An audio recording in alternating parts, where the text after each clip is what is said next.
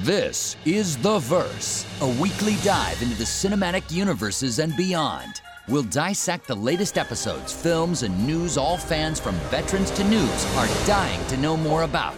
Now, here's our team of pop culture superheroes we call the Verse Squad.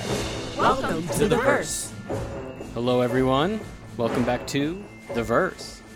Today, we'll be answering listener mail in The Verse transmissions. We'll cover all the latest buzzworthy headlines. We'll meet the Bad Batch from Star Wars and more in The Verse News.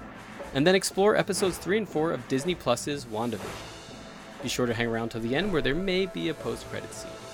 We're about to start the show, but before we do, let's say hi to the team. I'm Lucas. I'm Bridget. I'm Norm. And I'm Emilia. This is The Verse News, where we bring you the latest in TV, film, and superhero news from across the cinematic universes and beyond. So let's see what the Verse Squad has come up with this week. Uh, Lucas, I don't know if you saw this, but we were talking about this last week about how Ryan Reynolds refuses to do uh, Wolverine in Deadpool 3 unless Hugh Jackman will be a part of it.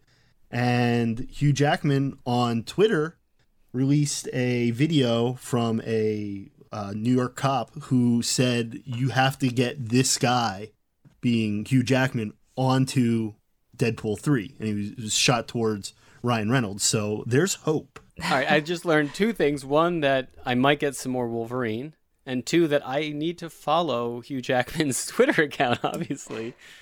Uh, but that's great news. I'm excited about that. Yeah, I thought I thought that was cool and uh, just very timely because it was literally right after we got done recording. Later that day, like it, it, showed up on my feed, and I was like, "Oh wow, this is this is too good." I mean, that would be really great if they make that happen. I mean, you know, the fans would love it. So it probably just comes down to like people's schedules, money. Of course, yeah. But uh, so yeah, there's definitely a, a demand for Yeah. it. I don't know. Hugh Jackman might be a little too busy doing his movie musicals that I have some opinions about. That won't, Wait, but I good won't share opinions or here. bad opinions? No, you need to No, share no, the not. opinions. We might have Hugh Jackman on the show one day, so I don't. okay.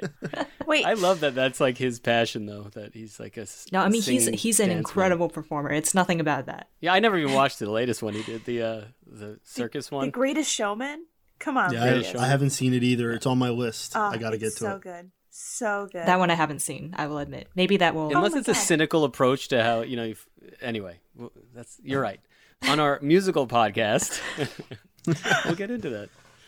That's so funny. But Lucas, do you have a favorite uh Hugh Jackman Wolverine film?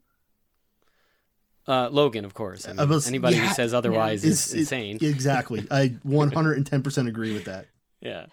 I mean, it's the only one they actually kind of did it right. I mean, at least the character of Logan. I mean, Yeah. um, most of the time, the films, sadly, like, God, they have so many good stories they could have mined. It's almost like they miss the target every time. And it's Well, kind of a shame. It, you know, I think I think that's a credit to, to the Deadpool franchise because otherwise, if if the R-rated Deadpool's didn't work, then doing Wolverine in an R-rated style. It's true. I don't think they ever would have greenlit. And again, Yeah. that was James Mangold, who we've talked about on the show. We like him. At least I like him. But um, so anyway, the the news I have is actually from completely different series that I'm really hoping we get to cover on the verse, um, which is uh, the Wheel of Time series.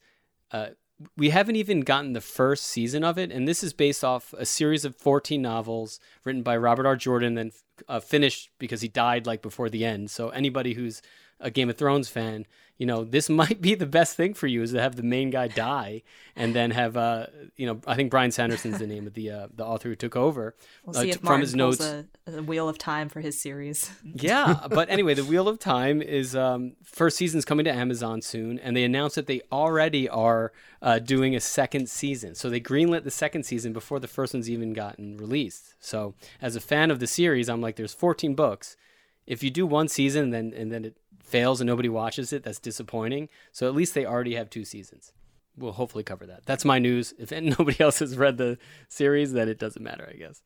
I I've wanted to, but I think I just felt like I, I felt like I had my hands full with Game of Thrones, like, and I was like, I don't know if I'm ready to step into another relationship with a really long fantasy series. like completely am empathetic to you and honestly you're probably right you might want to just wait for the the tv series uh, because the, the, what happens is the first like four books are so incredible, and then there's like a, like a real slowdown for like three books, and then the final ones are great, but it's like this hill you have to climb, and the true fans get through it.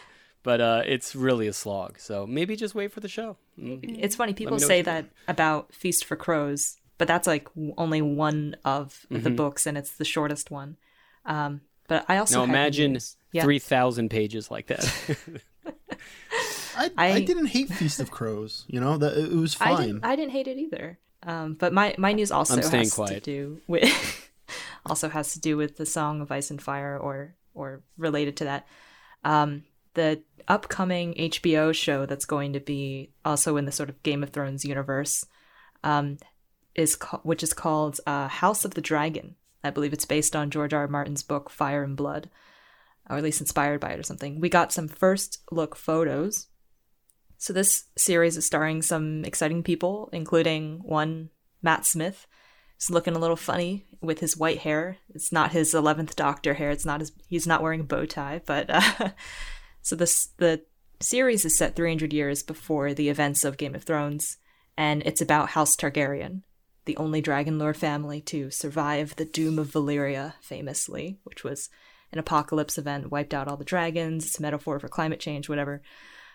Um, I don't know exactly which stories they're going to tell, but I know that the the released photos are of uh, the High Towers, uh, Prince Daemon and Princess Rhaenyra Targaryen, and Lord Corlys Velaryon. I will say I haven't read Fire and Blood, so I don't know exactly who they are, but they do look really sick. Yeah, I saw those set pictures too. Um, I'm excited. This is because the best Game of Thrones stuff was based on the source material. Once they ran, they ran out of the source material, things kind of went a little haywire. But like, I'm excited for this just because A because little it's, haywire. I'm gonna be kind and rewind. Um, yeah, I like how bold it is because of how much people hate that series now. I'm like, this is actually, I, I have high hopes for it that they will not only do something interesting because I love that world, and uh, in some ways, I think it's not going to be as big of an event.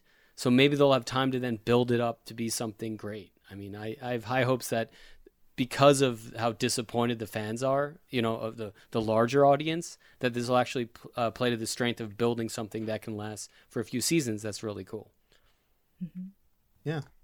And uh, another thing that just came out, the Red Sonja movie has found its lead actress, and it is Hannah John. Ca- I'm sorry, it's Hannah John Kamen, Kamen from from Ant Man and the Wasp. Interesting. Cool. All right. Uh, I'm sorry if I butchered her name. It's just uh, she was she was she did really good as Ghost in Ant Man and the Wasp. And Oh yeah, that's uh, where she's from. Cool. yeah, I think she she would make a great Red Sonja, and I love the Red Sonja books. They really outshine Conan the Barbarian, which was they basically spun off from those. Mm-hmm.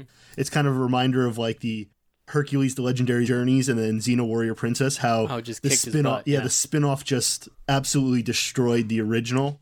And. I feel the same way uh, about Red Sonja. The books were so much better in Conan, and they've only gotten more popular. I don't even know if Conan still. Are you talking about comic books or actual novels? Yeah, no, uh, the comic books. Okay, because I was gonna say I read the original Conan novels, and I tried revisiting them recently, and they're, I mean, they're like a weird acid trip. They're kind of it's like you saw the the movie Mandy. It's almost like watching that, where you're like, this guy, and I think the author ended up killing himself. Anyway, it's like go back and read the original novels, and they're a little dark and weird and cool. It's such like a almost like um H.P. Lovecraft world, but um but the uh, comic books I never got into. Oh, we're, we're taking a little dark spin here today, aren't we, guys? Like, uh, man, Yeah, sometimes life will be dark, man. You It's know, one of those weeks. makes the light more bright. it's one of those weeks. I feel that. It is just one of those weeks. But so big news, I guess to be on the lighter side, Marvel just decided to drop a whole grenade of announcements earlier this week. Uh and so two of the big things we'll talk about a lot of it, but the titles for Black Panther 2 and Captain Marvel 2 were officially released. So Black Panther 2 is now officially titled Black Panther Wakanda Forever and Captain Marvel 2 is now the Marvels. So, Hmm. what does that mean? I am theorizing, and they this is probably already out there, but like so for the Marvels, it'll be Captain Captain Marvel, and then Monica Rambeau and Kamala Khan, who is going to be our newest uh, Avenger, Miss Marvel, who's coming out. Her show's coming out later this year, I believe. Yeah, that's awesome. This is one of those things where there's actually a lot of Captain Marvels in the comic universe. So they might be bringing in more characters. I wouldn't be shocked if they do that. Um, Monica, who we will be talking about today, well, she's going to be, I think, a big star now in the MCU. Uh, Kamala Khan, they just released set photos from Ms. Marvel and her comic book accurate wardrobe. And I got to say, it looks really good. I'm excited for this one. If you've picked up any of the uh, Ms. Marvel comic books, she she is a breath of fresh air in the uh, in the MCU, just like um, Spider Gwen and uh, Miles Morales. They're they're just really bringing in new these new characters who are just making the universe that much deeper. And to see them possibly in a Marvel film in the MCU on the big screen is exciting for me. Yeah, I'm Yeah. extremely excited for Miss Marvel because I I did read the comic books uh, a few years ago, um, and so I'm so excited for that. And I was a big fan of the first Captain Marvel film, so I'm really really excited to see you know Brie Larson come back on screen. She was in Avengers: Infinity War and Endgame, but I am excited to see her take on a larger role again, and that's why I'm also excited for Secret Invasion because it is following the path of the Skrulls, who are also introduced in the first Captain Marvel film. So Yep. I'm pretty excited. But the big the big news for me during that reveal was definitely seeing the title for Black Panther. Uh, Mhm. I, I I feel like this is a direct homage to uh, to Chadwick. I, I, I think if he hadn't passed, I don't think the name would have been Wakanda Forever. I think this is 100% a a thank you to him. So seeing that, I, I- I will say was like was was very beautiful and, and, and moving. And it was a I'd love to be in the room when whoever said that, like, this is what we need to say. Wakanda forever. You could, you know, everybody else was like, yeah, man, you nailed it. Writers' room like erupts in, in cheers. In applause. Yeah. No, but seriously, like how I mean that whole the announcement video that they made was so awesome. it really was. It was so just well put together. They had clips from all across the MCU from their first few films to their last few films. And it is linked on our Twitter page. But it was one of those things watching it that I was just getting straight chills like throughout the whole thing. And it was only three minutes long. Right. And I was like almost in tears by the end of it. Do you know what annoyed me about it though? Is they showed the it, the Endgame in the movie theater, and I was like, I never got to watch Endgame in the movie theater. Neither did was like, I. man, no, You they didn't? just need to re-release them. You missed out, man. you missed out. I'm aware now after I watched that that video. you Ugh. that just just the end scene where, where the end fight scene the, even the beginning of it like the way being in the theater and just hearing how people reacted to all those moments was so so fun and it's the one thing that i miss about theaters and i want to get back to is when you're having this shared experience and everyone just like has this effect on you and it just makes it that much better I gotta I- tell you, I gotta tell you, when I watched Endgame the first time, I need to put this in context because you guys will understand this. So it was the the week that like COVID erupted. I was rewatching all the movies with my sister so I could watch Endgame. Everything just got canceled. School just got canceled. My season just got canceled. I'm like in an emotional state of like I have to move home. I'm so upset. So my first night I'm home, I decide, you know what? Let's just rip the band-aid off. Watch mm-hmm. Endgame. I watched it alone in my bedroom on my tiny little flat screen TV. I'm already so emotionally drained, like to the max. I'm watching this movie. I like I couldn't speak for like 2 days. Like I just was like don't talk to me. Please, dear God, no one try to communicate with me. But I I I avoided every spoiler for that film. So I'm grateful that I didn't know the outcome because it made it That's that more impressive. awesome That but is let me tell you, when they were doing the time heist, I was jumping him down in my bed, like screaming, like by myself, and then like couldn't get out of bed for like two days afterwards. But it's fine. We've recovered now. But I wish I had seen it in theaters because I've rewatched YouTube clips of theater reactions of that movie so many times. like, just brings a smile to your face. when Cap picks up the hammer, that was like that was probably the the loudest moment. Oh yeah, I bet. It, it really, I, you know, uh, it's funny that was the loudest moment, but the quietest moment, followed by the loudest moment, was when uh, Cap goes walking out there to face everyone alone, and all of a sudden Sam comes in his earpiece. The, Oh, the, the Yeah. theater went Yeah. dead quiet. Yeah. I, I've never been in a theater where everyone like nobody coughed, nobody sneezed, no nothing, just dead quiet. And then all of a sudden you hear on your left, and as the the little uh, spiral portal starts coming open, people like a couple people just like start clapping. And then when when like Chadwick and, or when Black Panther and all of them start coming through, and Sam flies out, all of a sudden people are like cheering. And then it got even louder when Cap finally delivers the Avengers Assemble line. The whole entire theater erupted. That I don't even know if I heard anything other than just people going crazy. And it, I actually saw it on a Monday afternoon, so it wasn't even that full of a theater. So I would have loved to have been there with an absolutely packed theater. I don't think I would have. I think I would have probably blown out my eardrums. I'm telling you, I'm getting goosebumps as you just described like that whole scene. Like I'm telling you, amazing, absolutely Well- amazing. Well, they should re-release them all, like every single Marvel film, and uh, you know, I, I'll go back and watch them all in the theater. Well, they want I'm to so release ready the for six hour. theaters What is again. it? The Russo brothers. They want to. There's like the, it was trending for a couple weeks, but Yeah, but you're not going to get the- the Russo same. cut? release the six You're not going to get the same reaction because people know what's coming. So I don't think you. I don't think that comes from pre-existing knowledge of that. I think that comes from a very raw emotional state. That's true. Yeah, basically, Lucas, Bridget, you missed out. Uh, too bad. So sad. Anyway. Uh, but you know, you're absolutely right. That's why you got to show up, man. but that's one of the things that this announcement trailer did give me was chills was because um, they took a Stan Lee speech from a panel I think he did. If anybody wants to like research it, and I, I suggest people should, um, Stan Lee has done a lot of great public speaking, uh, especially about comic books and about the about the world, but also just about life in general. And he's he's a very well spoken, plain spoken person. He he's probably like our modern day Mark Twain when it comes to in, in that route. And there are several speeches that that people should listen to him about. Um, one being about diversity in comics.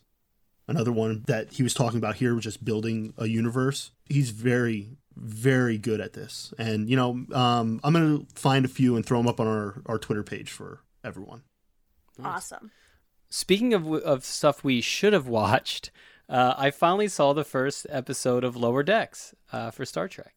How did you Um, like it? I, I've been told it's it's very funny, especially if you're if you're a long term Trekkie. It's hilarious. Well, what it does that I truly appreciate is it. If if you remember from Next Generation, there was an episode where the, it's I think was it called Lower Decks, where they follow you know the the the, the up and coming you know ensigns who are trying to like you know make their mark in Starfleet. And uh, this idea Yes, that it's yes, it not was. this is about the second stringers. So it's not like the bridge, it's not Picard and Riker. It's all like the just the the you know the the, the schlubs who are just trying to like make it in Starfleet. The and red the fact that that's the focus. Yeah, they're the red shirts. Thank you. Uh, the fact that it's that's who they focus on makes it so endearing because I I'm always curious about you know like for example in um, the Mandalorian this past season one of the reasons I loved it is it focused on like the garbage collectors who got blown up in the Death Star. Like what is it like to actually live in these universes right? And uh, and I'll say that the the Lower Decks is so not only funny but it has so much heart. And um, so I, I only watched the pilot, granted, but uh, and it took me a little bit to get used to what they were trying to do with it. But I'm super curious to see more of it. So I'm definitely going to watch the rest of them. And uh, now I'm kind of sad that we're not going to be covering it because it's definitely something that's really uh, unique and also a wonderful addition to this uh, Star Trek universe. You know, Lucas, we can probably just do that. Maybe a mini episode. We'll we'll watch an episode or two and and just uh, talk about it real quick and and put it out there.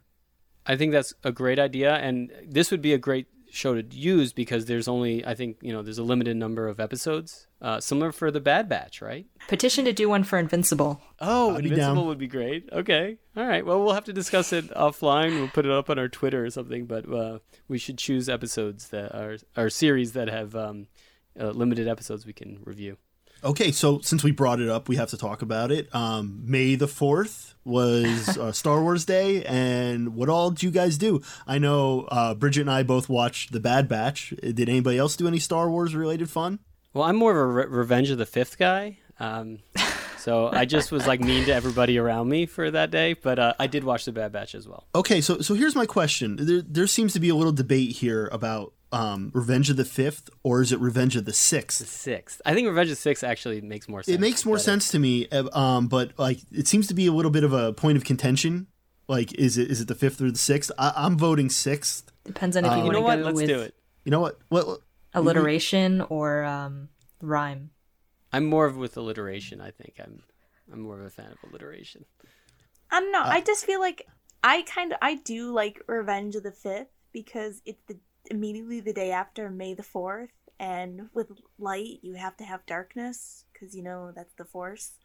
But that's my philosophical take But- on. But see, but see, that's that's the thing that I that's the thing that I like about the sixth is because um, you would expect it on the fifth. Yeah. It's the day after. It's the day after the that that it attack, happens. It's exactly, and that's what I. That's why I like the sixth. okay, You know what? I You know guess what? it shares more. It's because then sixth, it's not only an alliteration but also a half rhyme. Right. Yeah, So you know what? We're, we're putting this up on on Twitter. We're going to put a poll up, and and I'm going to find out idea. what everyone else thinks because I am dead set on it being the I like giving it a day. It's almost meaner to Well, give it one It's day. exactly. It, it's more. It's more villainous. I decided Yeah. that this week is Star Wars week, like 110%. no, I swear, because every morning at practice, I have worn a completely different Star Wars outfit. Um, and Are you posting these outfits so, So- we can judge? I, d- I okay, so I've been I've been eh, You had Wookiee drafting Wednesday, a different didn't you? TikTok every day. So after tomorrow, I have a whole string of a video of the Oh, different you days better put that up on our that I will as absolutely well. put on Twitter, and I have individual photos. But my teammates think I'm a psychopath, but they just don't know it's coming to them next week because next week is another themed week. So Please, please tell me you celebrated Wookie Wednesday. I Oh, you of didn't. Oh, no. I'm gonna tell you why, and I'm gonna tell you why because my Wookie outfit is my warmest outfit, and tomorrow is the coldest day of the week, and so I saved my Wookiee outfit for tomorrow All because right. it's gonna be very cold. So I thought give you that one. I'll give you practically that. this week because I had to plan out my outfits strategically based on weather, which is really difficult. I, I have a joke for you. What's the interior temperature of a tauntaun? Lukewarm. It's lukewarm. Yeah. All right. That's a knee All right, slapper. gonna- I, I actually got that. I actually got that because I've I've been watching. I watched the Robot Chicken. Oh, oh yes. nice, Okay. nice. okay. So you get it. But So I did celebrate and did watch The Bad Batch, which I, oh my god, I loved Let's it. discuss. I loved okay, it. Really first, uh, quickly. Um, did you guys get to watch both episodes because they did Yes. release one on Friday as well? Okay, I so did. so you got you got the first episode, which is like an hour and ten minutes, and then the second one, which was like a normal thirty-ish running Right, time. which was so Correct. uncharacteristic. The first episode being an hour and ten minutes for any of the animated series. They're typically nineteen to twenty-two minutes long each. That was like the Reb- Yeah. uh, Star Wars Rebels and then Star Wars Clone Wars. So all of a sudden, I'm watching it and I'm like, how? Wait, it's like this is way more than twenty minutes. Before we get too far into this, let's give listeners a quick explanation of The Bad Batch. It takes place, uh, timeline wise, right after the end of Revenge of the Sith. And if anyone who's seen the movies, uh, at the end of Re- Revenge of the Sith, uh, they order the Tan- Chancellor Palpatine orders Order 66 and basically uh, tells the stormtroopers to eradicate all of the Jedi. Uh, and so this is where the Bad Batch takes off. But so it follows a group of defective clones. So everyone knows the stormtroopers. They are actually clones originally. And so the Bad Batch is actually a group of five defective stormtroopers, essentially. Uh, and they I have a question though for you, Bridget. Are they defective or were they? Uh, I got the impression they were like experimented on, or they, they Both. like Both. right? Oh, okay. Yes. Okay. Yes. So they each now, after experimentation and their defect, uh, each of these members of the Bad Batch has a special talent gift that makes them unique. So one has heightened senses. One is basically like a cyborg type human. One's a big muscle meathead. yeah, one's a can punch meathead. Uh, one's a It's sharpshooter. a jock, Emilia. But they all have these different abilities uh, that make They don't sound unique. that bad or defective. No. Yeah, it's funny they call them the Bad well, Batch they're the 'cause they're Bad Batch the because they basically batch. come in. They're like this expendable unit uh, in the arm like for Wait, you mean like like some kind of a suicide squad? yes essentially exactly is what they are. So they, they they're who you call when you have no one else to turn to and they will come in and get the job done. Yeah, it's either them or Ghostbusters. Take pretty much pretty much. But yeah so i mean honestly the bad batch they this group of characters actually gets introduced towards the end of star wars the clone wars. Uh, and so it's not like brand new characters but we're just exploring them more in depth um, and we do get introduced to some new characters i mean there's only two episodes so i'm assuming we're going to get to see more um, yeah, I mean, in the second episode, they also uh, paint a couple pictures with uh, Captain Rex from the. But we uh, Clone hear Wars. about him, but we don't see him. right, Right. Um, and the um, oh wow, I can't remember the uh, deserter clone deserter Trap. Is, Trap. is his name Trap or?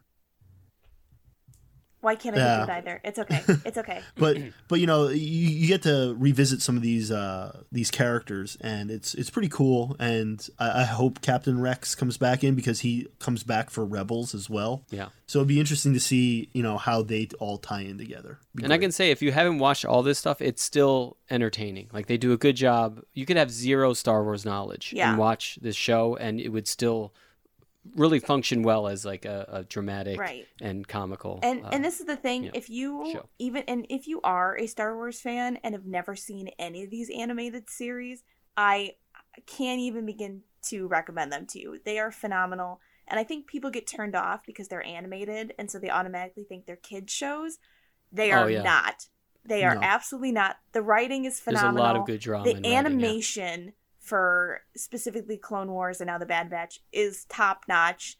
Um, so if you are a Star Wars fan, you you need to dive into these because it'll just make your experience that much better. So Bridget, I know how much you loved the Rebels show, so I'm I I guess you absolutely loved the very beginning of the Bad Batch. I jumped off my bed. Like I don't know I don't I don't know how to express. I had a book in my hand and I literally was like, no. No. no. So just to clarify for those uh, who maybe haven't seen it or Yes, uh, so you Or, know, or who might not know what I'm talking about I yet. Yes. I I loved the, what I have loved so much about Star Wars universe the past like two three years specifically has how they have tied in all of their television series into like each other. That's they basically are just bringing in characters um that are just crossing the different shows. And so a character who is very prominent in Star Wars Rebels is introduced in the beginning of the Bad Batch, but it's at a different part of his life that I was completely not expecting whatsoever. And it just it gave so much validation to Star Wars Rebels because I think it is a very underrated show.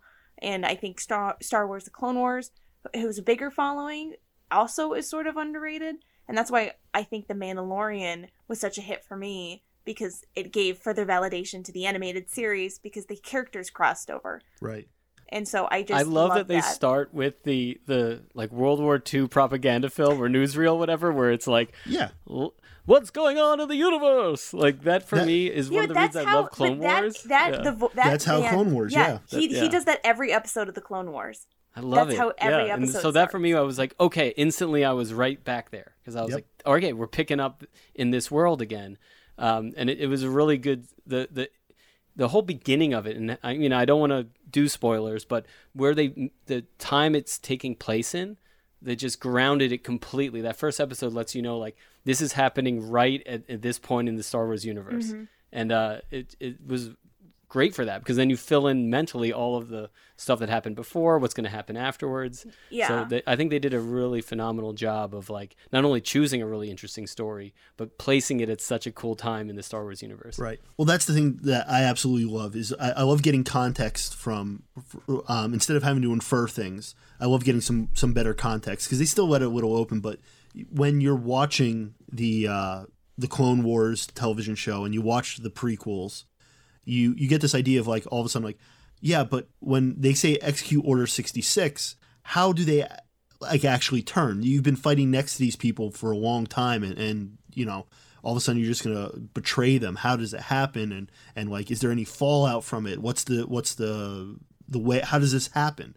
And they Yeah. they answer it in a very um kind of dark way, but like at least you get that kind of a little bit of closure and you get to like then speculate to yourself like okay, well, now I know it was definitely implanted and not only did it change um, it wasn't like a, a, a brief second like a oh and like an on off switch like oh I got to kill all these people and then boom nope So we need to quickly have the the question that we asked on Twitter though. Who is your favorite Bad Batch? Oh, easily mine's Hunter. Mine's Hunter. um I, I really love Wrecker What are the Which- what wait, are the which ones- powers of the of those ones? Yes, explain So it. Hunter, he has heightened senses, so like hearing, smell. So he basically like tracks people and he can find people. Um, so hence the name Hunter. Uh, Wrecker is basically a demolitions expert. He's a big uh, jock meathead who goes around smashing things, but uh, he's he's very well comically timed, and he's got a soft spot that I think i has a lot of room for growth. And he's he's just really funny to me. So, and I always love the comic relief, and that's definitely him. Mm-hmm.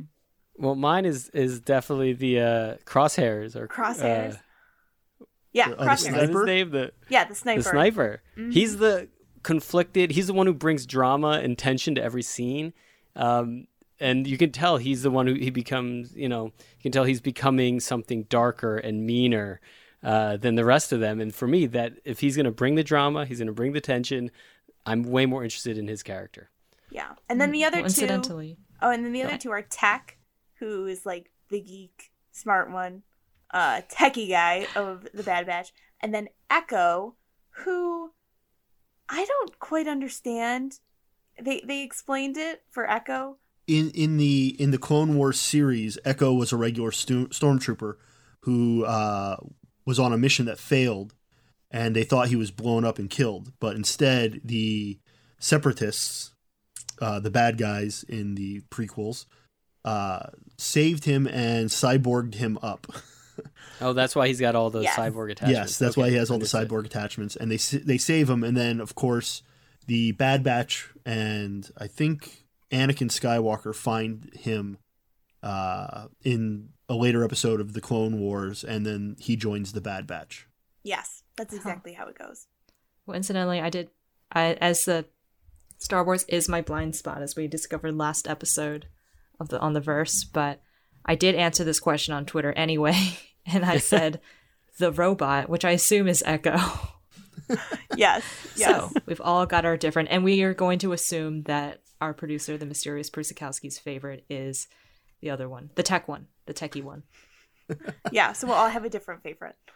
There we go. That means we're done with the news then, right? Does anybody have any other news items they want to add? I have a bit of news. One thing, it's it's a quick one, but just today, actually, the the day that we're recording, at least, um, May seventh, for those who are unsure, Jupiter's Legacy on Netflix was released, volume one Ooh. of that series, and that is a superhero family drama, essentially. So it is based on uh, comic books by Mark Millar, and it's about this family of superheroes, and it's got this like grittiness to it that, um, and there's a lot of like sort of generational conflict about like the new generation of heroes versus their parents, and um, there's a pretty interesting backstory for like how the parent generation gets their powers. So part of the reason I mention it is also because I had the chance to interview the composer, um, Stephanie Economou, whose name I'm not sure I'm pronouncing correctly, um, but she is great. Um, she was such a pleasure to talk to, and um, she taught she told me about so many different like interesting film score things that she implemented, and a bunch of really really interesting details for the music. Um, the music is very very consistent and very epic and mythical and superhero-y. So look out for that article on awardsradar.com in the next week or so. And that was The Verse News. Coming up next, our very own Bridget Brogan covers delays, not in traffic, but in segments. Yes, so we teased it last week, but unfortunately, we will be delaying the Verse Squad Blind Spots for a couple of weeks as we try to locate our VHS copies of the OG Star Wars. that some decided to store in an invisibility cloak. We won't lose them, they said. I'll remember where I left them, they said. Look, I'm sorry. I don't have a photographic memory like you, okay? Like, uh, I'll find them, I promise. But do you know why those are important to watch? Because they have the original effects on them, the VHS one. They're not the No, no. revised Lucas effects. No, no, that's that's that's not the real reason. The real reason is because Han shot only, okay? Han shot first. Only. Only. Don't Oh, give me right, that. only. Only. Well, if you shoot first and you shoot well, you shoot only. All right, all right, leave it on the court, guys. But, anyways, when the segment returns, we explore the galaxy far, far away with our Padawan, Emilia. Until then, let's dig into episode 3 and 4 of WandaVision. Norm, can you begin our recap? Yep. We return to Westview for another installment of WandaVision, Brady Bunch style. Here's a story of a magical lady. Oh my god, we did it. Norm sang on the podcast. You're Oh my god, welcome. wrap it up, guys. All right, we're done here. Let's go. okay, sorry, go on. We land firmly in the 70s with the most condescending doctor in the world mansplaining pregnancy to Wanda and Vision using fruit analogies. Wanda had a baby bump at the end of the last episode, but she's ready to burst in this one. To make things worse, her powers are on the fritz. The superpowered couple try to hide their magical shenanigans and are worried the neighbors might catch on. Kind of funny the way things happen on this show sometimes. Makes you wonder if there's something deeper going. Geraldine, who we met in episode 2 as a member of the neighborhood planning committee, visits as Wanda goes into labor. And she takes a break from her riveting work story to help Wanda give birth. And bam! We got twins. But for all of Wanda and Vision's hard work, the neighbors are definitely suspicious. Geraldine and Wanda have a brief moment of clarity, delusion. Wanda asks her to leave, and Geraldine disappears, only to reappear at a military base outside of Westview in modern day. The plot thickens. Episode 4 begins with Geraldine. She's in a modern day hospital getting re blipped back into reality after the Infinity War. Turns out Geraldine is actually Monica Rambeau, a sword operative, sword standing for Sentient Weapon Observation Response Division. What is that? Well, it's like S.H.I.E.L.D., but they go after things, and this thing they're going after is a sentient weapon, aka Vision. Monica slash Geraldine is the daughter of Captain Marvel's bestie, Maria Rambeau. She returns to work after the blip and gets assigned to investigate Westview, whose residents have all gone missing. But this isn't a solo mission, as FBI agent Jimmy Woo, played by the always charming Randall Park, is already on the scene. Not sure which is more impressive, Wanda and Vision's magic act or Agent Woo's mastery of close up magic he learned from Ant Man.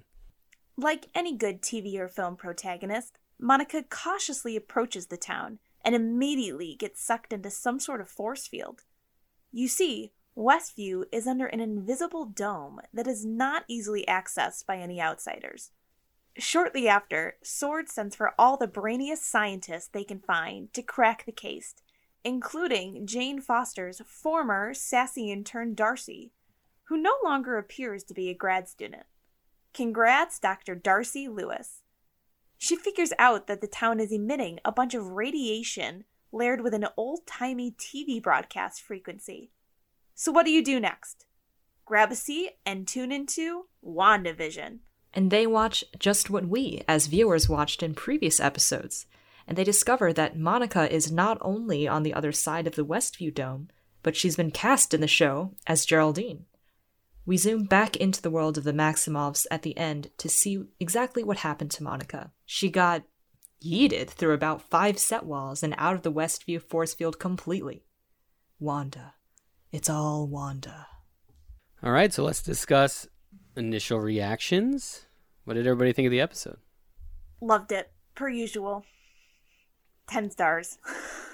We learned a lot. We learned You a do- lot. Yeah. You do learn a lot. Episode 3 and 4 are definitely very, very, very different episodes. Well, yes. Um, Yes. Episode th- episode three is continuing the uh, the stylized approach. Um, this time taking place in the seventies. Very Brady Bunch. The set's very Brady Bunch. Although the uh, opening song for WandaVision is very Partridge Family. I was gonna say if you didn't mention the Partridge Family. No, no, tr- trust me, I, I was all I was all in that. That was that was really close to being the Partridge Family theme. So Yeah, and then the color on this episode, you know, they went from black and white to color. It is gorgeous to look at. I mean, you- just the texture of the film. I'm so curious. I need to do some research, and I, I apologize for not doing it ahead of time. Is the the uh, what did they shoot this on? Was it just a post color they put on? Because it looks really not only the color scheme and the outfits look so from that era, but it's just it looked gorgeous to watch. yeah, and I want to bring up again that uh, that I brought up last time. Paul Bettany again just looks like he's lifted exactly from that era of the '70s. Mm-hmm. Yeah, he his looks like he hairstyle is belongs. so Everything, rad. it's just so good. Honestly, I was thinking about this. Like filming that opening sequence, like with the theme song, must have been like the funniest thing to watch because they're like Paul Bettany, Elizabeth Olsen are just like frolicking around Westview. They're like eating ice cream, riding a bike together. like it's Well, just so that's- picture perfect. So that's a question I actually have for Lu- Lucas right now. Um, Mm-hmm. You've been on uh, a, a good number of sets and, and have done some recording. Is when you're filming B-roll, is that some of the time where everyone's the loosest because it, it, they know it's B-roll and it's It depend. It truly depends on not only who's running the set, but also you know, second is it second unit shooting it? Is it the end of the shoot? Is it the final stuff that you need to pick up because everybody's exhausted? They just want to get home. Like so much more goes into it than anybody's fully aware of. Um, but I can tell you, if it's the second unit and if they're not in a rush, that's when people definitely get a little more loose and let things down. Because because they looked like they were having fun in that, and I I just uh, put myself in their shoes and I'd be like, yeah, I would like to be riding a tandem bike around a, a nice little uh set and then you know having some ice cream and and and whatnot that that looks like fun I Sitting could on a that swing set. Yeah, grilling but some I- burgers. Yeah, and oftentimes Yeah. it is exactly what you describe. Whereas it's not the principal crew that's doing a lot of those pickup shots. That'll be a second unit, so it's a different director, it's a different camera crew, right? I mean, they're working on all things together, but so it's not as stressful as other uh, parts of the shoot. So it can be so much more fun to do. Uh, so yeah, I mean, in a way, if you're supposed to have fun, I mean, they're actors, so even if they weren't having fun, they better at least act like they're having fun. Um, but personally, I like that stuff to work on. I mean, and I know Lucas, you mentioned it. Like the color of this episode was just like it just popped like off the screen, like coming right at you. Um, but it really was like aesthetically, like I loved this episode hmm because it just it felt just like the seventies, but like, again, like it's it's not. It's Marvel, so Yeah, it's I- just I trippy. love Did you guys this. watch Brady Bunch at all? I mean, Nick at Night. I, I, you know, that Actually, no. is starting to date us. Like, I grew up watching the Brady Bunch. Uh, Partridge Family, not as much, but I still appreciated it. So for me, this hit a much more nostalgic point than even the old, like we said, I Love Lucy and the Dick Van Dyke Show. Watching that stuff, how them matching not only the tone and the music, but then also the colors, the look, the design. You know, huge nostalgia burst for me, for sure. Yeah, you know, um, credit to uh, Mayes Rubeo, uh, this the costume designer for WandaVision. She's definitely making everything look of the eras that they belong in. Yeah.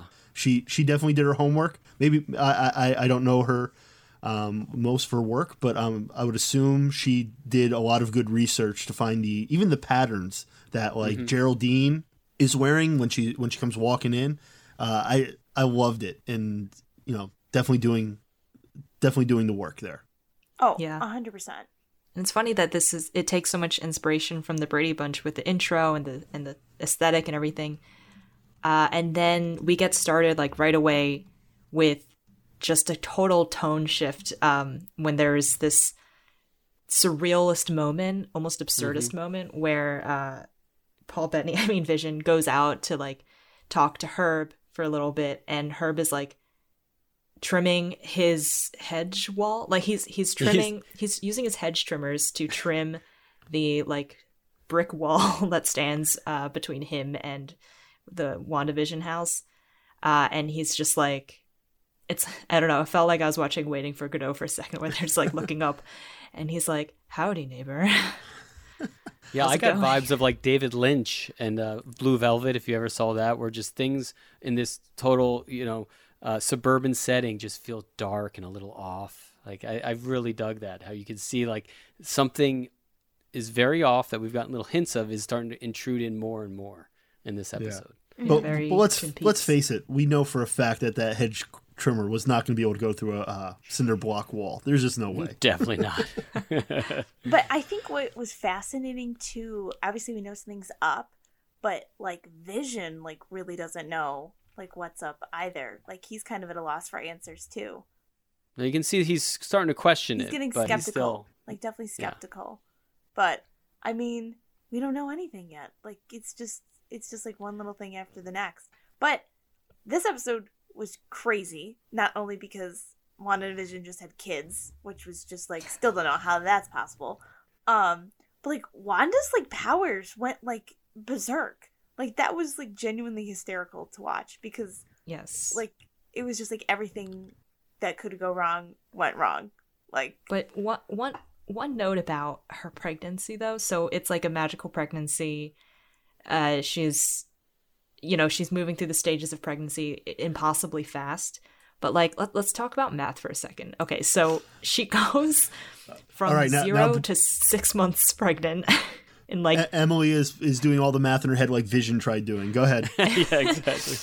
hopefully more effectively but it- within what it seems like 12 hours because vision is talking to the doctor and he's like how fast how much could happen in 12 hours so presumably she went from 0 to 6 months in 12 hours and then later he's calculating and he's like okay so you'd give birth assuming a logarithmic uh like function or something you know we, we have like 3 days until we have until friday and i was like there's no way that that could be the case. it's, it's it's already like it seems like it's exponential based on what we've seen. Uh, maybe it's following that kind of like logarithmic function that tapers off, but that's a really bold assumption, um, and it just doesn't it doesn't make sense. Vision is a computer; he should be able to handle this. they would have like an hour from when she said from from you know when they're making the calculation, and she that ends up being basically the case. Okay, math time over. I just wanted to had a bone to pick. No, that's a that's a point I was thinking about as well because I was like, Vision, you got to be off on this one, buddy. Like, it, it's not making sense. And the only thing I can think of is, and as a father myself, uh, as those winding days come down, the the last few months, y- those like the scientific part of your brain starts being overridden by all these other things, and you can't explain it, but you'll be sitting there, and all of a sudden, the most common sense thing that you do all the time all of a sudden eludes you to the point where you're just staring blankly into space being like i used to know this Ah, well, that makes sense then. mm-hmm. yeah, yeah, that does make sense. But I know, and I know that we just mentioned it, but like something that I genuinely really loved about this episode was Wanda's costume specifically. Like her like wig and makeup in this era was so good, like literally flawless. And I know like the head of the makeup department is Tricia Sawyer, I believe, and then Karen Bartek is the head of the hair department. And like I listen as as a girl who has curly hair and always wanted her hair straight as a preteen, like literally Wanda's wig is just like It's so pretty. "Ah," Like the angels, the hair angels just came down and kissed Wanda's head and gave her that I wish I could remember what article I read, but I literally read an article that somebody posted about how how much they loved all the wigs from this show. yeah. God, I I'm gonna look it up and I'll try to put it on our Twitter. But it was like somebody was praising it, and now that I think about it, earlier I just said how much I love Paul Bettany's hair because he has lockdown hair, man. Like that's what that's happening with all of our hair. He's got like long wavy hair that's you could tell like That's probably could did in use the a cut. seventies. That was the '70s, yeah. Oh my god. Yeah, that's but all that's doing it. her her magic being on the fritz leads to these many comedic moments um, with, Mhm. with the stork showing up uh, with her her water breaking in the form of like rain falling inside the falling, house yeah. No, it you know was funny. It's it's it's very com- it, it definitely reminded me of Bewitched too. I mean, I know we mentioned it earlier, uh, but it definitely this, this episode even more than some of the other ones felt like it was Yeah. straight out of those old sitcoms. Well, you know what's funny about this episode because her magic is like going haywire and random things are happening. It reminded me. So the show Charmed, that used to be out like early two thousands, Mhm. when one of the sisters, um, who's a witch, was having a baby, like the same thing was happening. Like random magical Are occurrence. you kept, saying like, this wasn't on. original? I'm just saying it is similar not not the Are you same. tr- trying to suggest this is a common trope in TV and film. Pretty much. I don't know. much. I don't know. But it, wa- I, well, the, I really thought that this episode tested Elizabeth Olsen's comedic timing, and I think she Mm-hmm. really, really nailed it. So, like, one of the things was no one knows she's pregnant because she became like nine months pregnant overnight. So Geraldine comes over and she gets a coat out of the closet, try to cover up her stomach, and then the coat ends up changing like three times. She like goes to like a yellow raincoat, and then like a fur mink coat goes on and just like her facial expressions were just so funny. Like Oh, she it she really so hurt. Good. It really hurt her to throw that mink coat I out know the window she was too. like she was in she was labor, bummed. having contractions, and she the mink coat goes on, and she was like, "Oh, this is actually like so nice." but it was She so also had, funny. I think, one of the most funniest physical comedy moments where she was like, you know, getting pregnant so fast that she turns over and knocks a bowl of fruit down with her belly. oh my It was god! like Vision such an catches it, yeah. silly- Vision's like, Yeah, I can't like- wait to be a papaya because it's like about Oh god. Classic pop. Look, the the minute you find out that your spouse is pregnant, the dad jokes start, it, and they don't stop. we can't. It's like a law of nature for sure. That's funny. But so then it, that was this that was episode 3, right? So then episode 4 I got to tell you I'm like watching this is the second time I watched it, so I was a little more actually enjoying it. I remember the first time watching that episode I was uh, a little bit put off cuz I loved existing in that sitcom it's not a sitcom world. anymore. Right. It's not a sitcom. And I was like, God, I really was expecting them because they were so committed to the idea. I was like, I was expecting this to happen on the final episode. Oh no! Like I thought we were going Right. to exist in this weird world with them, and it was just going to keep going through the ages.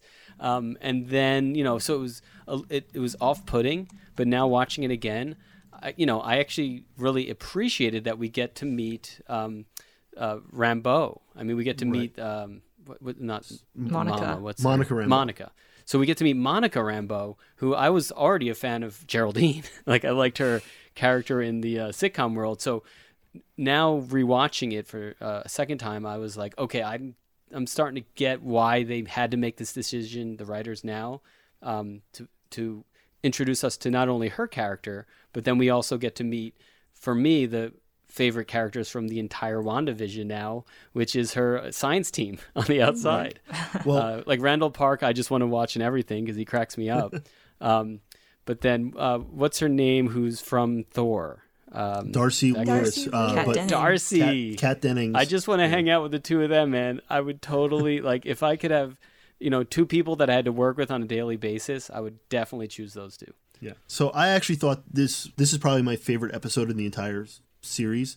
Uh, first, I love the uh, the title of the episode. It's uh, "We Interrupt This Program," which is perfect yeah. because, like you Good, said, yeah. it's it's the first one that takes you out of that stylized '70s, '60s, '50s um, eras. But it starts off with the insane insanity of what had to happen when everyone came back from the blip. That scene is good, And it's That so good. chilling. and it's the only th- it's the only window we get into that because we've already seen Falcon and Winter Soldier, and and you know uh, before that was uh, Spider Man. They ta- they talk about it there, but they don't show you the impact and how chaotic it had to be seeing Yeah, all just- these people just appearing. Right. So you the see people, the re- yeah, the the people reverse of this. disappearing was so like shocking and, and tragic, and then people coming back is almost e- almost equally as shocking Yeah. and and how they tragic in a did way. it It's too, crazy. how they did it, like people re-blipping.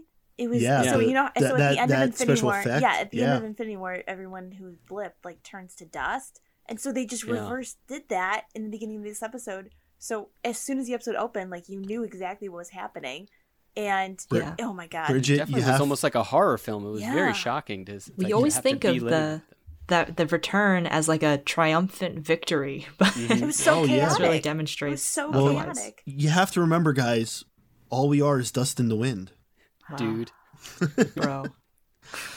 But no, it, it, it was really good, and to see the chaos that flows just in a hospital setting alone, and I think that was a really great way to do it. Is in a hospital where it's already going to be somewhat chaotic, but then to see all these people coming back and people getting really confused, and and, and you also find out that people are coming back basically where they were blipped from. Oh my Mhm. god. Mhm. Imagine how many lives were lost, like in car yeah, crashes, like car crashes over a person. Yeah. You know, well, like reappearing in the middle of walls or something. Like Oh my! No, literally though, because they made a joke in Spider-Man: Far From Home. Uh, Aunt May, when they were like giving a speech at a benefit, she was like, "Yeah, you should have seen the faces of the family who was living in my apartment She flipped back to her original apartment, Yeah. and there's like people living in Mhm. it, obviously, because like it's been five years. But like they don't like fully embrace the chaos of what was the blip, and like they're just going to Europe on a normal school trip, like nothing ever happened. yeah, th- and that was the weird part about Spider-Man, and I was really hoping that in in that it was going to be, um, you know, it was going to be a little bit addressed, but it kind of wasn't. And then, uh, you know, by now we were supposed to also have a Black Widow movie. Uh, Falcon and Winter Soldier was actually supposed to come out before WandaVision. So this was It's supposed like to be we all got blipped, dude. so this was going to be like the uh, the the third new thing in in the universe. Yeah. The so- uh, instead, it's the second. Um, so seeing that to me was just a great scene, and then the scene that follows after is Monica then going to work, and you find out she's working for um, Sword, and not only that, but her mo- her mother, who uh, was in the uh, original Captain Marvel movie, uh, Maria Rambeau, uh, is not was not only the director, but now she's dead. But it is really cool to see like, oh, they they actually set this up. They actually are following, you know, these most likely storylines, knowing that uh, she was also friends with Nick Fury, who probably set up Sword, and you know, we know all know he's on a Sword station up in space on space vacation. Mm-hmm. And I mean, Monica, it's funny. Like she's um, she's a true professional because she goes to work three weeks after being unblipped, reblipped, whatever. Like that's pretty dedicated. She gets assigned to the Westview case, and and my and then she she just like willy nilly walks up to the force field. And they're like. It, you know, they've already established the force field does not want them in it. It's probably dangerous. Um, so then she just walks up and is like, I'm going to touch it, you know? And then she gets pulled in. Not even a glove on or anything. I'm like, be more careful. I thought you were Oh. professionals. So so so now the question I have for you: uh, Are you throwing her in the uh, theory of jocks? There is she a jock for doing that? Um, I would, you- gonna, I, I I'm would throw her in the suspend my judgment for now. I don't know. Okay. I I would throw her in there. That's my first assessment. but I, I want to see what Emily has to say later on. Depends on how much punching she does later. Well, I, I will say this: um, it's a short little dynamic that her and uh, Randall Park's character Jimmy Woo have, but it was a fun dynamic, and almost to the point where I'm like, I definitely want to see more of this. I think those two would be a good team, uh, much like Bucky and Sam were in uh, in Falcon Winter Soldier. I think I think these two could make something work on their own.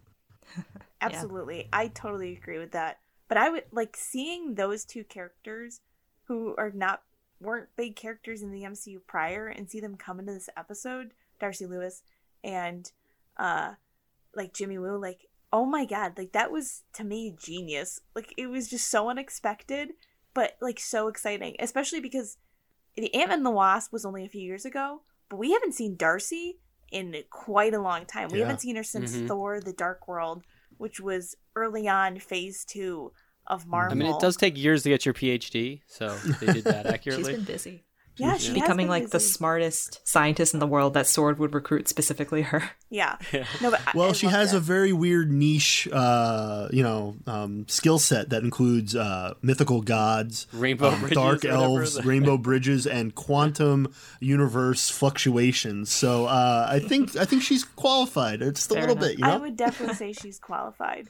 Uh, but it was sort of really cool to see what I loved about this episode is so episode four is like totally like it feels like a Marvel movie. Like that's how they do it, that's how the screen looks. And like they go back like into like when Monica gets shot out, like at the end of episode mm-hmm. three, and just how they widen and like shrink the screen is just like Oh, so yeah. cool and how they come in and out of like this sitcom just like I I know I've said it a million times tonight, but like it really gave me chills because it's just something so eerie yet powerful about just like like Yeah, they they Ugh. flip the switch and they're like Yeah. cinema mode activated. exactly right now, Now, uh, th- there's that Twilight Zone uh, moment where after she puts everything back together at the end of episode three, the wall gets reassembled. Or no, that, I'm sorry, in in this episode four, where you see her putting the wall back together and, and everything like that, and then Vision comes in and says, "Is everything okay?" And she goes over and she looks at him, and it's Vision with his the Mind Stone ripped out of his skull. That was Yeah. And- and, like- terrifying. Yeah, it's- it's- vision.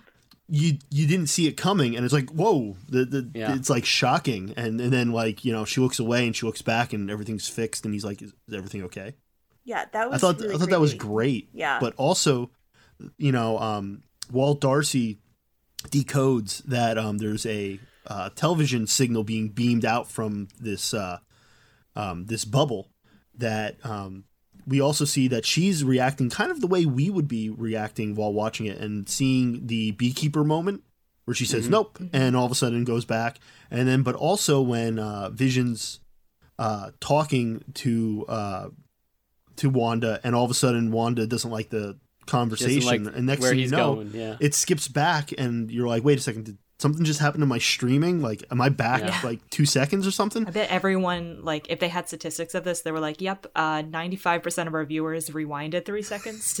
yeah, just to make sure. Yeah. just to make sure they that it wasn't the streaming because I, uh, I admit I did that. I did exactly that. That's funny. well, honestly, what I thought was so cool, one of the special effects that they had was like when an object or person like enters like this force field, it like changes like what they're wearing, like or Mhm. have on them changes to fit the decade that's within this force field. So like as we saw at the end of episode two, a beekeeper shows up in the sewers. It was in fact not a beekeeper. It was No, a it's not. sword agent who was on a tied on a rope and was crawling through the sewers to try to get through the hex, but he's in like a A hazmat a suit. hazmat, Hazmat suit, suit, yeah. that that doesn't really exist in that time era when he crawled the sewers, so it changed to a beekeeping outfit, and the rope that was attached to him changed to one of those like plastic jump ropes that literally Yeah. I used to get like sting Mhm. bites on in gym class as a kid. Like I saw Those are that and I was nostalgic. triggered. But it was really cool that- to see that like special effect happen and then seeing yeah. the helicopter that appeared in episode two that was red and yellow was not a helicopter, it was a drone. we learned it was a drone. yeah. Mhm. I was actually a little bit disappointed with the beekeeper thing because I don't know why, like, the beekeeper, like, just that aesthetic gave me such, like, I don't know, weird surrealist horror vibes. And I was like, oh, is that the direction we're going in? But, um, no, it's okay. It is a, it is a Marvel film, and we, we've got to get back to that. So I, Uh, but Emilia, that's one of the reasons why when I first watched this episode, I was like a little disappointed because where my imagination was going with this show was way crazier than where it actually is now. So it was like, okay, even though watching it a second time, I was appreciating all the character work they're actually doing and all the setup they're actually doing. But um, I have to admit, like there was a part of me that was like, my imagination of what was actually happening is was way more insane than what's actually happening. Well, it, I think it was this episode was like a lot of revelations. Like we find out a lot of things that, of questions. Mm-hmm. They answer a lot of questions that we've already had, but it also like kind of like regrounds us. And like you just Yeah. said, Lucas, like your imagination kind of kind of gets dialed back a little bit because Yeah. you're like, oh, like this go- makes it- more sense. Yeah, it wasn't. Uh, it's not Twin Peaks. it's not David Lynch directing this. Get over it, Lucas. He's never gonna do a Marvel movie. It's okay. You never know. Never say never. that would be, He's never gonna do a Marvel movie. I think the but world it's would implode if that happens. yeah, I, I I don't see that happening. I could just fall back and go watch David Lynch's Dune for the millionth time. But yeah, you know, another thing that I abs- absolutely enjoyed about this episode was we also find out that the voice at the end of episode two coming out of the radio was actually Jimmy It was Woo Ran- and Randall was Jimmy Park, Woo, yeah. and and they definitely um, synced it up so that it disrupted "Help Me, Rhonda," "Help Help Me, Rhonda," yes. so it said Wanda, and uh, you getting that revelation is fun, and it also shows that. You know the people on the outside who are trying to break in. That Darcy Lewis actually knows what she's doing, so um, she's definitely not a jock. Um, and I really enjoy her character, so that was that, that's a fun little little part that I, I enjoy getting the revelations to. Yeah. Yeah. I genuinely like episode Norm said it like episode 4 was probably one of my favorite episodes of this series because it just I just remember watching it and it the first time through and it genuinely blew my mind. Like it was like, oh my god, like can't believe this, this, and this are all happening, and all these people are here, and it was just, it was like it was coming at you all at once in like a thirty minute episode. It was so much information to like take in, in like a short period of time, but I thought it was excellent, and I loved it. It is fascinating how short these episodes are. Like I forgot watching these because there's so much story and character packed into each episode that you know the Falcon and the Winter Soldiers. Most of the episodes are way longer than this. Um, so you know, watching these ones, you're like, God, yeah, you forget that they really hit the the format for a sitcom. I mean, 30 minutes for a sitcom. You know, and one of the the cool things about this episode was it, it had the more Marvel feel. Episode four, um, and it, the one where we start seeing the most of the special effects. Uh, Mhm. Wanda starts using her powers. You see the little red glowy hands things. Uh, you get to see the uh, the force field and all that stuff, and it just goes back to show you that the guys over at uh, Monsters, Aliens, Robots, and Zombies MARZ uh, did a really really good job of of making this grounded in the cinema um, Yeah, special effects like level. Yes, exactly. Uh, it- like you didn't feel like it was um, a, a toned down version for for streaming at all. It feels high end and great. And you know they talk about that in that inter- in the interview that we did with them um, that we're going to be releasing soon. Um, just keep an eye out for that. Uh, but those guys, you know, we, we have to give them a shout out for sure because they did an excellent job of making sure this feels seamless with the movies. Yeah, I think it stands up to any movie that I've seen come out of Marvel. I mean, there doesn't seem any difference between the quality of this show than the quality of the films they've done. Yeah, so a big shout out to um, Lon Molnar, who was a, a founder of MARZ Effects VFX, and uh, Anthony DeCellis, a CG supervisor there, who were the people that we spoke with. Yeah, super awesome Cool. interview. So, if that's all we have for the episodes, uh, do we want to talk about theories and Easter eggs? Yes, please. Okay. Once again, it's time to dig in deeper with Easter eggs and maybe a few theories. Sound the alarm! We're heading into spoiler alert territory, but since we've already watched WandaVision, we're going to play around and not spoil with any answers that may or may not have been revealed already. Essentially, we'll play dumb. I mean, I'll try to play dumb. All right, I'm I'm just an idiot. okay, so a couple of uh, Easter eggs. One, we already know that uh, Maria Rambeau, Captain Marvel's best friend, or AKA Wing Woman, from the uh, Captain Marvel movie, uh, is there. And when you see her plaque on the wall when Monica walks by it, you see that her uh, code name is Photon. Now, in the comic books, Oh. Photon is a comic book superhero, and the a the name the the um, real name attached to that is Monica Rambeau. Hmm. Wow. Foreshadowing much? Perhaps. think so. perhaps. I mean, I, I did notice that at the end of episode four, when we saw that Monica gets thrown through all of those set pieces, um, she's just fine. Um, Brushes it off, man. Brush that dirt off your shoulder. Well, I, I want to say I, I think um, Wanda knew what she was doing when she did it, and she's not going to put anybody in actual physical harm if she doesn't have to. Really? I, yeah, I'm gonna go. I'm gonna go with that. I'm gonna go no, with that. no harm done to the don't know. residents of I Westview gotta, so far. I gotta say, they made her seem like a bad villain by the end of episode four. Like you just like saw Wanda and the way she was like when she like twist her head like to the side, tilted. I mean, sinister. Seems a little unhinged. It was Reminds like, me of her uh, pre-Avengers days. Oh Hmm. yeah, that's a good point. Yeah, her angsty teens in the beginning of Age of Ultron. Uh, another little fun Easter egg that gets tossed out there is Darcy Lewis is called in to find out that there is some cosmic radiation dating back to the Big Bang, which, if we're all paying attention, refers to the Infinity Stones and the fact that Wanda's powers have been enhanced or given to her by the Infinity Stone. oh, So, little fun uh, nod to the Infinity Stones there. Uh, her kids, she has twins in the in episode three. Anybody remember their names? Billy and Tommy. Billy and Tommy. Billy and Tommy. Billy and Tommy are from the comic books. Wanda has two kids who go on to be superheroes. Their code names: Billy becomes Wiccan, and and Tommy becomes Speed. Speed. Speed, yeah. Speed. Sorry. Have need for speed. Wait, what's her? What's um? Oh, her brother's name is her brother's superhero name is Quicksilver, right? In Yes. yes. Yes. I mean in the Marvel universe though, they were not allowed to use that because that was the agreement between them and Fox. Oh, right, right. So he he just went by Pietro, and the same reason why uh, we haven't called uh, Wanda Scarlet Witch yet because oh, because But I think that it is was- interesting how you know because they're like these comic names, right? They're like they're super names that it- it actually grounds it into reality a little bit. That'd be like, yeah, I'm just Pietro, dude. Like, I don't need an, I don't need like a super name. I'm just fast. My name's Pietro. Yeah, it is kind of funny when you think about it. Yeah, um, like Captain America makes sense. Iron Man's odd. Anyway, like, yeah, the names are bit. actually a little bit silly. um, we get another commercial in this one. This one is for Hydra Soak.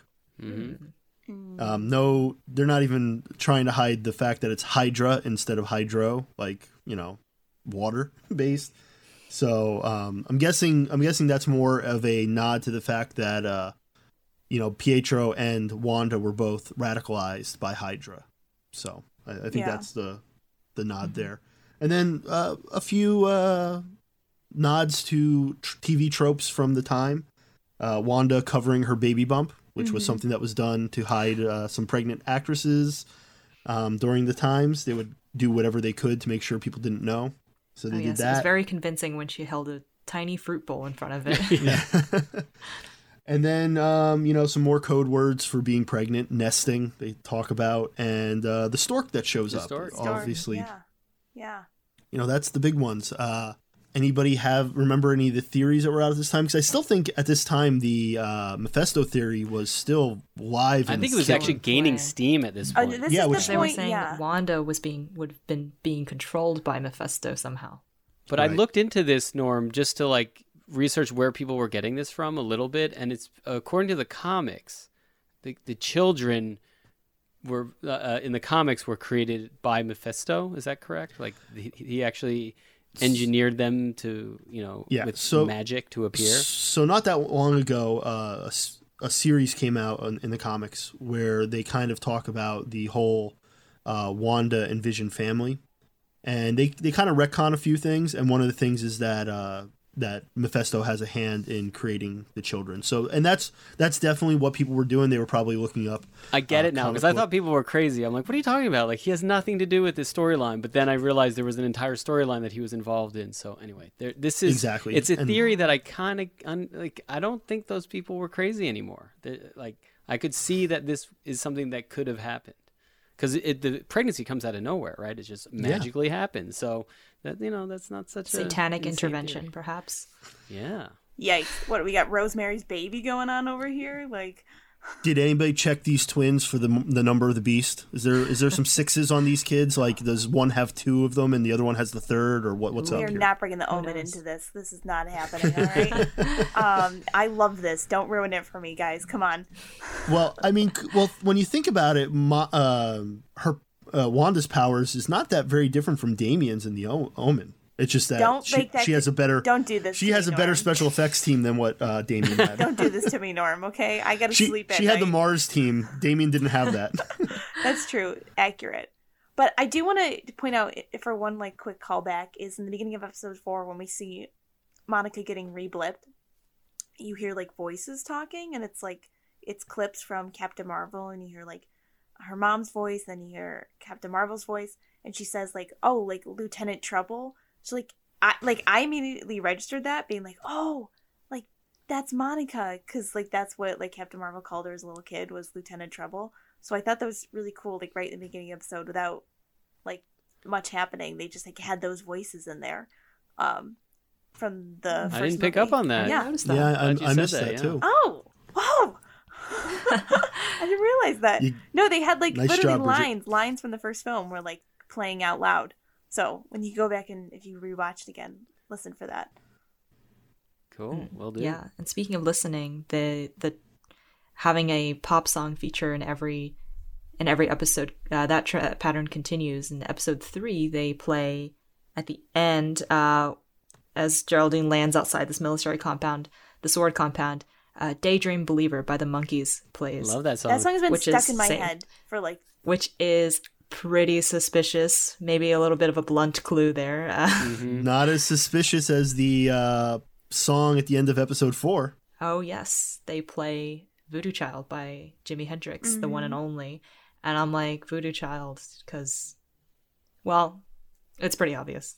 Uh, and I want to thank the uh, music department there for allowing it to get to the guitar solo before it went into the regular WandaVision theme. Because let's face it, you can't play that song and not get that far. That's So, what we're here for. Thank you guys. Oh, and maybe that will maybe that uh, adds some steam to the Mephisto theory. Ooh. That's Voodoo Yeah. Child's Devil Child, Mephisto. Yeah. and also I mean, I'm usually such a stickler when pop u- music is used in sho movies and TV shows. Like, I if they do it wrong, it just enrages me. And this show so far has just done a really fabulous job of choosing not and they're not always deep cuts. Like Daydream Believer is one of the No. most popular Monkees song, Mm-hmm. but it thematically fits and it's you know it's just a fun song. I love hearing that song. Yeah, And- well, I mean, Yeah. the the uh, music supervisor is Dave Jordan for everything Marvel and and mostly everything Disney, and I'm sure he had his hand heavy on Mhm. this. And you know, they do a real good job of making sure that the music definitely fits in with what's going on. Uh, nowhere is that more Yeah. evident than in Guardians of the Galaxy oh, heck with yeah. how with how the music there See, ties into the. But that's where they don't use deep cuts. They use a lot of like interesting B tracks that people are not, you know, used to hearing all the time. That are wonderful songs Yeah. that I probably own on vinyl uh, to begin with. That like you hear them used in a in a popular. Listen, they got Disney money. They can license whatever the heck they want. So like the fact that they choose they're choosing songs that not only are like legitimately good songs, but then also fit properly. Yeah, it takes a really talented music supervisor to pull Well, that I off. noticed that the mm-hmm. music definitely kicked up a notch in phase like this last phase of Marvel, especially with Thor Ragnarok and then Endgame. They were picking like the songs that were playing. I mean, obviously some were very familiar hits, but like then others they're like these like very niche songs, but now have become like had a resurgence basically in life because they were in Mhm. these huge movies. And I yeah, just I mean that it. that's definitely going to happen. Yeah. look, look at what Yeah. Guitar Hero and Rock Band did for a lot of old um, songs, That's very old true. rock songs. That's very, very true. But also, but quick before we mo- move on, because I thought that was funny, because we're in theories and Easter eggs. Um, as we talked about, like Darcy and them were literally theorizing all right along with fans of the show. Basically, they were doing it in the show, and we weren't. And she was like, "Well, I have a working theory," and that was the universe created a sitcom starring two Avengers, and that was what they were working with, eh, which is now, and they called it the Westview anomaly. That's what this yes. situation Anomaly. is. Oh, and two, at the end of episode one, when the sitcom ended, and then we see like the screen pan out, like on a TV, and someone's watching the TV. That was Oh, yeah. Darcy. We find We- that that was who Got it that is. Darcy. too. Yeah. So just thought that was cool. Okay. I think we covered it all. If you want us to tell us your theories, ask questions, be sure to do so on our Twitter page at the Versecast. Speaking of which, it looks like we've once again come to a crossroads of space and time, where beams of light are sending hand typed messages to us in the most wibbly wobbly timey wimey way. All of this via this sophisticated high tech chrome thing, a transcoder from the future, or maybe even another galaxy.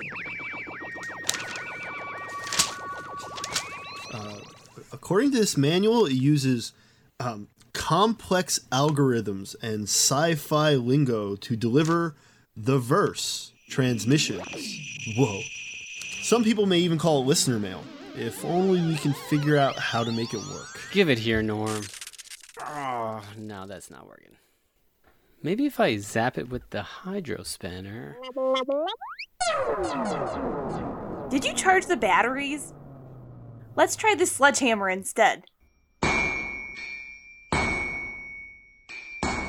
Boom goes the dynamite. Ouchies. That hurt. What? Whoa. What? Did you hear that? Whatever. Here's the mail. All right, let's see what we have today. Our first message from Amanda, where she asks about Star Wars. Are Han Solo and Finn force sensitive? Both have said in the series something along the lines of, I've got a bad feeling about this. That's a wonderful question. I think I know the answer. What is, what is y'all's opinions? Well, I guess Emily is out of this one. So, but I mean, uh, I think Qui-Gon tells us in the prequels, the in Phantom Menace, that the Force flows through all living things.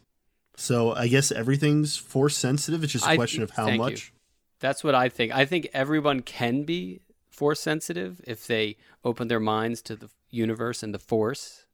And uh, so, yeah, I would say all of them have a, have the ability. And I think, you know, Han Solo's abilities of like being good with a blaster and shooting before anybody else and flying really amazingly. Yeah, maybe a little bit. He's just he's not going to tap into it, but it's there inside of him. And Finn as well. I think Finn. I think wasn't the storyline with Finn too that he was eventually gonna become like a, a Padawan.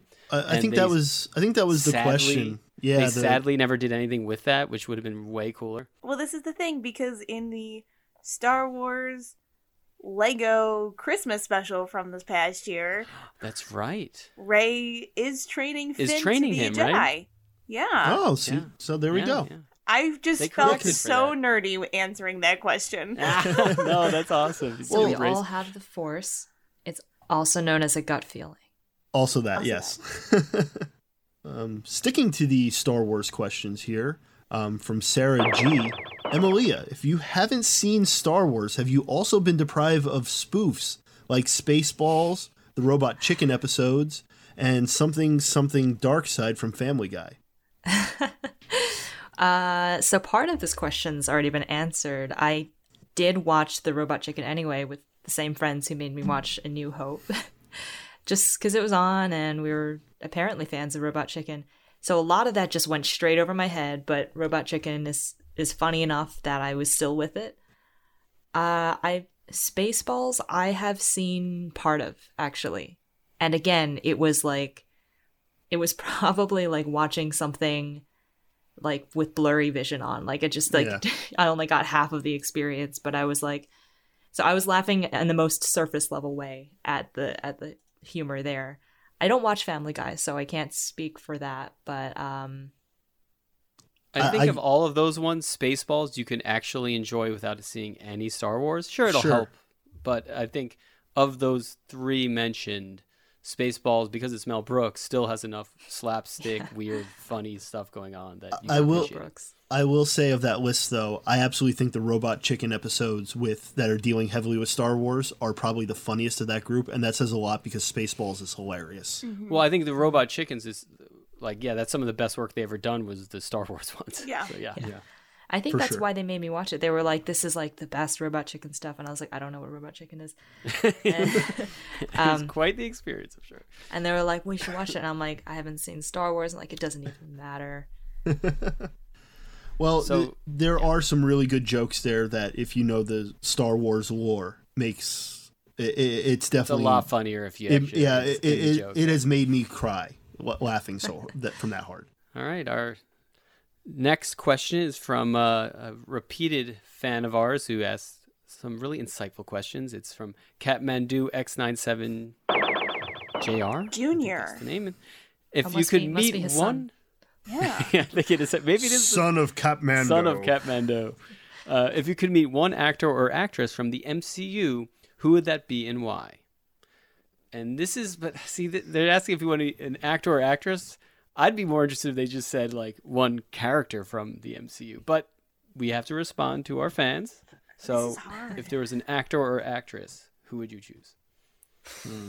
I mean, I can go shoot from the hip and just say Randall Park. He seems like he's hilarious, and he was in this latest episode. I think I'd love to hang out with that guy and just go get a beer. That's a good one. My first answer would have been Robert Downey Jr., but honestly, Sam Jackson. I thought you were gonna say Paul Rudd because he's No, I just like I, Sam Jackson. Just like watching Sam him. Jackson. Good answer. Samuel. No, but seriously, like he and he was also in Star Wars too, so like I could knock that off my bucket list. You know, you could go karaoke with Sam yeah, Jackson but and he have just a seems so chill, and he's talked about so many times Yeah. on shows that he loves when fans come and interact with him, and he like rewatches all his own stuff too. So he's just as big of his fan of himself he's as we are. a cool dude so to hang out he's probably really cool to hang out with. So I'd love to meet Samuel L. Jackson. Good answer. Yeah. You know, I, I think everyone here is expecting me to say uh, Chris Evans, but uh, I'm not going to say that because watching the interview junkets, it becomes clear that two of the best people in those interviews are probably Anthony Mackie and Tom Holland. So Oh, I, I gotta, Holland. I would have to flip a coin between the two of them. But I, I think I'd want to um, hang out with Tom a little more just because uh, his British sense of humor um, kind of edges out Anthony Mackie. But the dry wit. You like the dry yeah, wit. I do. Yeah. I would love to go drinking with Anthony Mackie. Yeah, he seems like he'd be the guy you want to have as your wingman at the bar. On your left. Pun intended. Yes. Yeah, isn't he a New Orleans native or or like lives in New Orleans or something? Uh, he's he's from he's from New Orleans. Yeah, I so think he he's knows living in Brooklyn now. He knows how to party. Yeah, he seems like a cool dude. Uh, yeah, Yeah, my my knee jerk answer was also RDJ. Yeah. But so I'll I'll put that one out there. Yes, definitely RDJ. But um, maybe Benedict Cumberbatch as Doc because I loved him as Doctor Strange and I love him in all of his other work too on Sherlock, uh, So Star are Trek. are you a Cumberbatch? Oh, That's my- No hey, cussing. That's, that's that's their preferred terminology. That's not something I made off the top of my head, guys. Come on. So true. I'm just a I'm a I'm a, I'm a Is- cumber You're a bro. fan. I, a cumber bro. I was I won't say what I was thinking. I'm a cumber bro. Here we go. I, it's okay, but one other person though I think I would put on my bucket list um, is Michael Douglas because I love Michael Douglas. I love a lot of Um, yeah, he's like an incredible producer actor. I could talk with films all day with him. Yeah, but like he would be like someone I would want to have a conversation with. Like, like I know he's not his role's not that huge in the MCU, but come on, like just to talk to I Michael mean, he's, Douglas. he's Hollywood royalty. yeah, Come on. exactly. That's what I'm saying. Like, you got to think deep on this question. But that was a good question. That was a good question. Sam Paul Jackson, Rudd. I don't know. Paul Rudd. Sam, ja- no, Sam don't know, Jackson can get definitely is my Paul number one. sure. But if I couldn't have meet Sam Jackson, go to Michael Douglas. Paul Rudd because he's so darn charming. Yeah. That's true. That's And he- It depends he's on what we're doing, though. too. If we're I just going to go have a cup of coffee, well, we know Norm doesn't drink coffee, so you're out.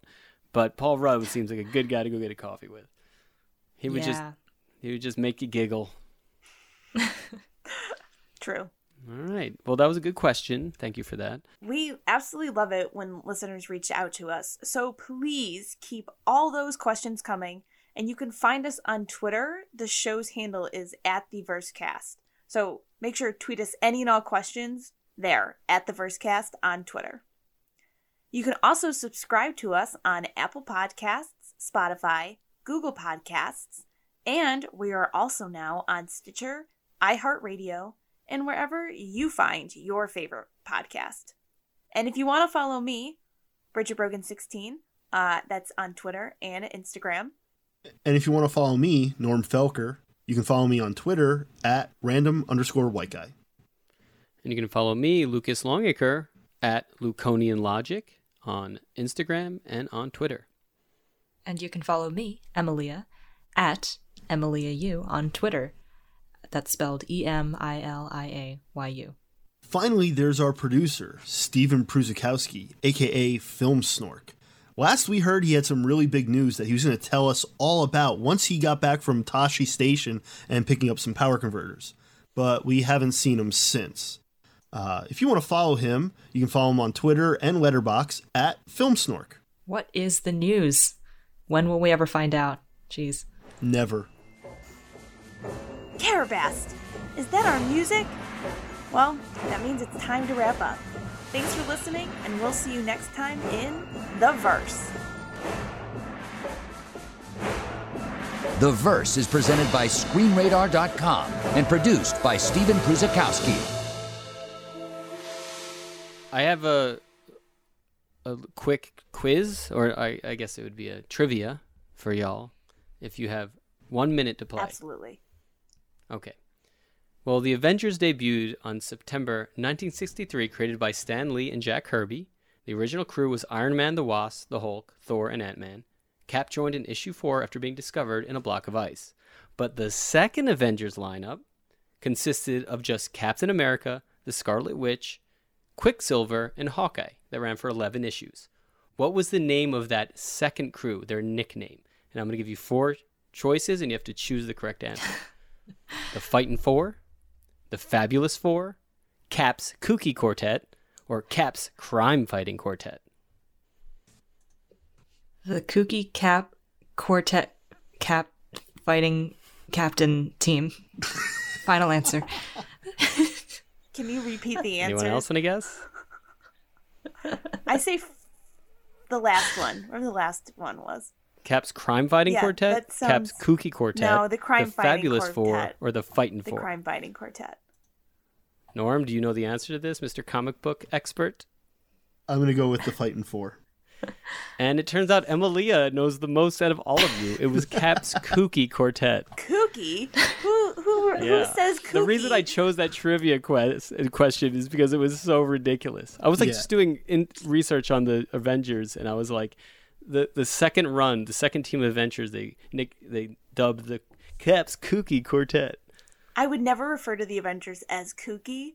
So It was Well, the this- '60s. It I was a different say time. this was the '60s. This is probably right around the time when uh, uh, Timothy Leary was just getting his acid mixed up. it was a kooky time. It was a kooky time. Okay. It was a kooky time, y'all. it was Anyway, right around the time playing. Steranko started uh, doing stuff. So yeah, that that makes sense. Yeah. All right. Well, thank you guys.